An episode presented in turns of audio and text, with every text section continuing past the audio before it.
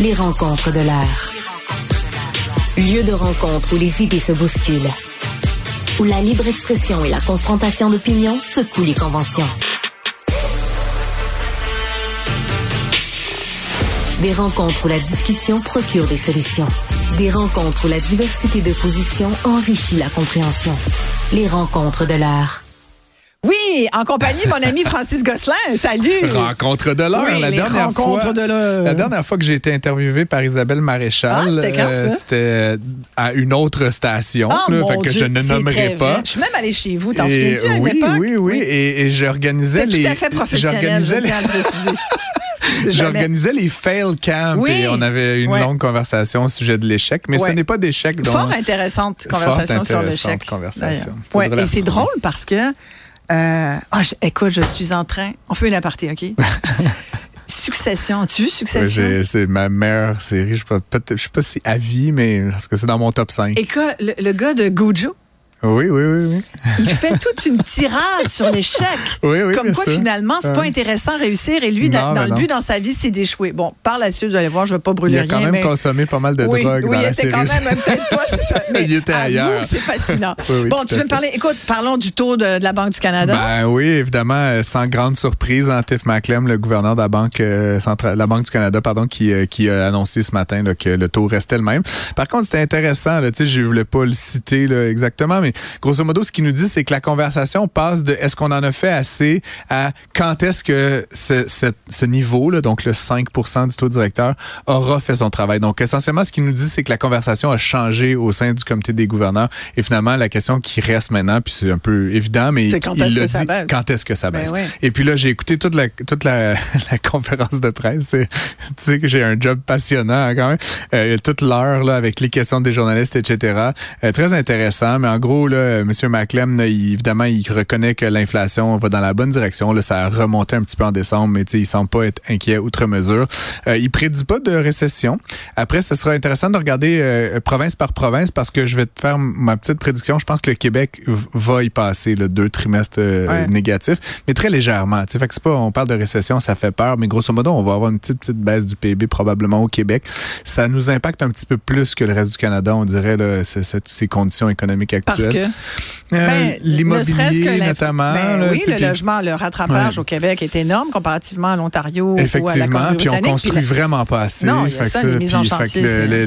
Puis l'augmentation, le logement était déjà cher à Toronto, à Vancouver, le Québec, Montréal en particulier, étant vraiment en rattrapage. Puis comme on construit très peu, le Québec tire vraiment le Canada à la baisse. Puis ça prendrait 600 000 logements. Oui, c'est ça. Puis dans la composition de l'inflation, j'aime toujours faire un petit peu de pédagogie, mais les gens qui font ça, Statistique Canada, ils regardent un panier de biens. Fait que, mettons que l'iPhone, au lieu de coûter 1000$, il coûte demain 3000$. C'est une grosse augmentation, mais on en achète un de temps en temps, un ou 2 ans ou 3 ans, un iPhone, alors que le logement, c'est 20, 25, 30% de... chacune de nos dépenses, de pas mal tout le monde. Fait que c'est sûr que si ça augmente un peu de 3, 4, 5, 10%, l'impact inflationniste que ça a est majeur. Puis évidemment, avec la hausse des taux, ça a fait des hausses de paiement hypothécaire, des hausses de loyer. Donc, ça se ressent très fortement. As-tu suivi le cours de l'huile d'olive? Non, j'ai pas suivi le cours d'olive. Est-ce que c'est une question piège? Non, pas du tout. C'est plus de 50 d'augmentation. 51 d'augmentation. Ouais. Ça, c'était l'automne dernier qu'on mesurait ça. Tu vas te dire, ma stratégie... tu vas juste aller à l'épicerie puis tu vas le voir. Ma stratégie, moi, d'huile d'olive, parce qu'on en consomme. Je pense que les Québécois, on sait vraiment pas. On aime ça, c'est nouveau. Moi, un de mes oncles qui est dans la soixantaine me disait que quand ils étaient jeunes, c'était Crisco puis autres. L'huile d'olive, c'est très récent. C'est depuis peut-être une vingtaine d'années. Moi, je n'achète jamais d'huile d'olive au plein prix. Mais quand je vais à l'épicerie, il y a toujours une des huiles d'olive qui est en spécial et j'achète toujours celle-là. Mais la qualité n'est pas la même. Tu sais que dans les huiles d'olive, écoute, t'en as de tous les prix puis de toutes les qualités. On fera une dégustation. Mais ça, c'est très intéressant. C'est une chronique économique et non gastronomique. C'est très économique. Ça, c'est économique. L'économie, tu le sais, Francis, c'est partout. Je ne vois pas la différence entre les huiles d'olive. On va me lancer des tomates à la maison, mais je t'avouerai qu'en deux huiles d'olive... Tu veux pas aller là? Bon, écoute, c'est plusieurs sujets à discuter dans cette chronique, finalement. Fait que donc, tu disais, petite récession, mais... au Canada, on va y échapper. Et le directeur de la Banque du Canada, est-ce qu'il l'a dit quand est-ce que...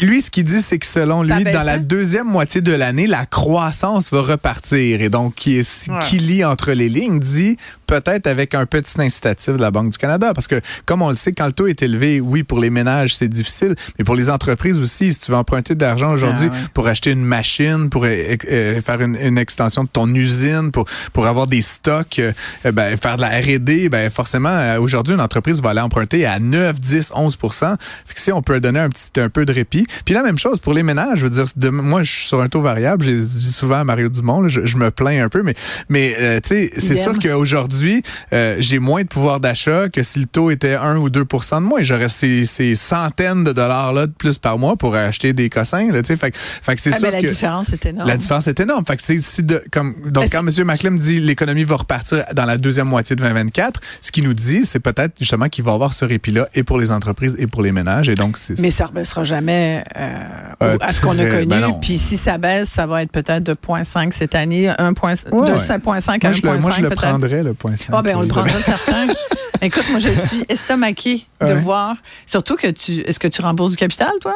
Oui. Moi, j'ai un taux variable, mais le paiement presque doublé. Là. Ah non, mais c'est comme ça n'a juste pas de bon sens. Non. Mais moi, je rembourse. Le capital que je rembourse est fixe. Fait que le paiement augmente à mesure que les intérêts augmentent sur ce que je dois. Wow. Puis je viens d'acheter. En tout cas, écoute, c'est une histoire que je veux pas. Tu viens d'acheter? J'ai acheté il y a 1 an et demi. Là, fait que, comment dire, le montant que je dois. C'est sûr que si j'avais acheté il y a 10 ans, là, j'en parlais avec un de nos collègues qui, lui, il doit presque plus rien. Fait que, la différence entre 4 puis 5 puis 6 % honnêtement, c'est plate, mais c'est quelques dizaines de dollars. Mais moi, quand tu viens d'acheter, je suis à l'endettement maximum. Dans 20 ans, on s'en reparlera, on fera une chronique ensemble, je devrais plus rien. Mais là, aujourd'hui, je dois pas mal le plus que les premières années, tu fais juste payer des intérêts. Puis là, je fais juste des intérêts, puis le taux a comme passé. Puis imagine, moi, j'ai eu des prêts à 1,2. 1,2. 1,3. Écoute, ça ne tente pas de les transférer, ceux-là? Non, mais ils n'existent plus. Ils n'existaient plus. C'était du variable, Francis, justement. Fait que ça a comme... Oui, c'est ça. Bon. C'est ça que je vais faire tout à l'heure. Je vais vérifier, voir si mes taux ont baissé. Je pense pas. Mais si tu contractes un nouveau prêt, là, je ne sais pas quand est ton renouvellement, actuellement, les taux sont très avantageux parce que les institutions financières, quand elles calculent là, à quel taux prêter aux consommateurs, elles anticipent ce qui s'en vient. Fait qu'aujourd'hui, là, tu peux probablement avoir un prêt hypothécaire 5 ans à un taux en bas du taux directeur. Là. J'ai vu ça du 4,89, ce qui est quand même élevé par rapport à ce qu'on a vécu depuis 10 ans, mais qui est beaucoup moins que ce que tu vas payer ou ce que tu aurais eu il y a quelques mois, parce que les banques ont déjà commencé à anticiper que le taux allait baisser puis qu'ultimement, ils allaient pouvoir emprunter à du 3, du 4, 3,5 là, dans quelques mois. Fait qu'ils transfèrent une partie de cette projection d'économie sur les consommateurs déjà. Tu voulais me parler d'autre chose? Je voulais te parler de la Caisse de dépôt et placement du Québec là, qui a fait des grosses annonces aujourd'hui. C'est quand même pas rien. Ils vont internaliser des filiales là, importantes là, qui vont essentiellement disparaître. C'est un peu, j'ai toujours trouvé un peu étrange. Je suis pas un grand expert là, de la CDPQ et de son histoire, mais ça reste que le fait que la Caisse ait une filiale qui s'appelle CDPQ Infra, qui fait de l'infrastructure, puis qu'après, il y a Ivanhoe Cambridge, puis après ça, il y a Otera Capital, puis tous ces business-là qui sont un peu dans l'infrastructure, un peu dans l'immobilier, qui font différents ententes des revenus fixes, de l'équité dans certains projets immobiliers, etc. Bref, je pense qu'honnêtement, c'est une bonne idée que ça soit ramené sous un leadership. Bon, ce que ça veut dire par contre, là, première affaire, la bonne nouvelle, c'est ils pensent économiser autour de 100 millions par année à la CDPQ, et donc 100 millions qui vont nous revenir. Là, mais bon, sur les 400 milliards que gère la CDPQ, honnêtement, 100 millions, je sais que pour toi et moi, c'est vraiment beaucoup d'argent, mais pour la Caisse, c'est après la virgule, c'est des peanuts. C'est un gros montant, mais c'est pas significatif. Par contre, ce que ça veut dire, c'est qu'il y a pas mal de gens qui vont perdre leur emploi. Pour l'instant, on n'a pas annoncé un nombre de personnes exactement, mais c'est certain que déjà, Nathalie Paladichieff, là, qui est la présidente de Ivanhoe Cambridge, je sais pas si elle va garder sa job, mais si oui, elle sera plus PDG, là, elle va être directrice d'une filiale. Fait que c'est sûr qu'il va y avoir des réaménagements dans les hautes directions, mais éventuellement, ça peut aussi se traduire dans les postes de direction de finances, direction de ressources humaines, etc. Si tout ça, ce sont des filiales, ça n'aura pas de sens nécessairement d'avoir la reproduction des mêmes schémas là, au sein même d'une entreprise. Fait que c'est dommage pour ces gens-là. En même temps, la Caisse, c'est un organisme où on gagne très, très bien sa vie. Écoute, tu vois-tu mon empathie? Puis le domaine de la finance là, à Montréal va ça bien. Dépend, hein, ça a des bonnes conditions aussi de départ en général. Puis ils vont se replacer rapidement. Oui, je sais que dans certains secteurs, c'est un peu plus difficile actuellement, mais le milieu de la finance à Montréal va très bien. Oui, oui, tout à fait. C'est un travail, c'est une job d'avenir. C'est une job d'avenir pour de vrai. Puis il y a même, tu sais, ça reste, même si les salaires sont très bons au Québec, au Canada, ça reste que par rapport aux États-Unis, on est un peu du cheap labor. Hein, puis tu sais qu'il y a beaucoup de banques américaines aujourd'hui qui relocalisent une partie de ce qu'on appelle le back office, là, fait que le traitement, la conformité, le légal, etc. à Montréal, parce qu'on est à une heure de vol de New York. Puis franchement, tu sais, pour quelqu'un qui ici 150 000 $, à New York, c'est comme le salaire minimum là, dans la finance. Tu sais, fait qu'ici c'est un très bon salaire. Fait qu'ils sont capables d'embaucher des cadres intermédiaires puis des très très bons analystes pour une fraction de ce que ça leur coûterait à New York. Fait que le milieu de la finance à Montréal va continuer d'aller bien. Fait que j'ai aucune inquiétude que les gens de la CDPQ qui vont éventuellement et de ses filiales qui vont perdre leur emploi, là, ils vont se replacer assez facilement. Ça m'intéresse beaucoup de voir ton opinion là-dessus, de connaître ton opinion là, sur ce qui se passe à Hydro-Québec. Mais là, d'abord, il y a toute la question là, de la possible privatisation, en tout cas d'un début d'intention, de quelque chose qui réverse. Tu vois, comme tous les... Mais, et on s'entend, là, ce que Pierre Fitzgibbon essaie de faire, il nous dit pas qu'il veut privatiser, mais le fait de permettre à des entreprises privées de pouvoir elles-mêmes revendre de l'électricité, c'est quand même un type de privatisation. Et là, aujourd'hui, ben, il y a comme une stratégie sur la tarification qui touche les PME. Parle-nous de ça un peu là, pour que les gens comprennent ce que ça veut dire. On fera un podcast sur l'autre sujet là, qui est celui de la privatisation. Moi, honnêtement, je l'ai dit rapidement là, à quelques occasions. Je pense que le mot privatisation est un peu fort. Il est fort, là, c'est sûr. Puis tu sais, si tu regardes le portefeuille total d'Hydro-Québec puis sa puissance. Maintenant? Maintenant, Francis. Même si on investissait, même si le privé investissait des milliards, ça serait une fraction de ce qu'Hydro-Québec produit. Puis Hydro a quand même des projets actuellement de gentils. Mais moi, j'essaie toujours de voir, tu sais, dans 20 ans, mettons, tu prends quelque chose puis tu essaies de l'extrapoler dans le temps. Moi, je peux pas présumer de la bonne foi de grandes corporations. Depuis sa nomination, le monsieur Sébia, il a annoncé un plan majeur d'investissement. Je pense de mémoire, c'était 180 milliards. Là, mais moi, ce qui m'intéresse, c'est l'espèce de... Ils se sont-tu parlé de ça? Sébia, es-tu d'accord quand Fitzgibbon il dit que, un peu. Je pense qu'ils sont alignés sur la vision. Après, dans le concret, puis tu sais, il y a toujours l'ajout de politique. Mais grosso modo, ce que je voulais dire, 180 milliards va être investi par Hydro-Québec. Là, je pense que ça va se faire. Tu sais, même si le privé investissait 10 ou 20 milliards, ça serait encore une fois, c'est fractionnel. Ce dont je voulais te parler, c'est un peu plate. Puis, j'ai l'impression que les PME sont un peu prises dans un genre de no man's land que, tu sais, les Québécois, là, quand on augmente les tarifs de l'hydroélectricité, puis tu sais, moi, je sais pas, là, je dois payer 200 $ par mois à peu près pour ma maison, là, tu sais, que ça augmente de 3% ou de 4%, 6$ ou 8$, là, tu sais, honnêtement, moi, personnellement, ça me change pas grand-chose, mais ça nous fâche. Fait que là, on fait des articles, puis on sort dans la rue. Puis tu sais, fait que là, on a plafonné l'augmentation des tarifs d'hydroélectricité pour les individus. Mais toi, ça dérange pas, mais il y a du monde que ça dérange. Oui, mais ce que je dis, c'est qu'on a plafonné parce que c'est hautement politisé, parce que les gens sont fâchés, parce que...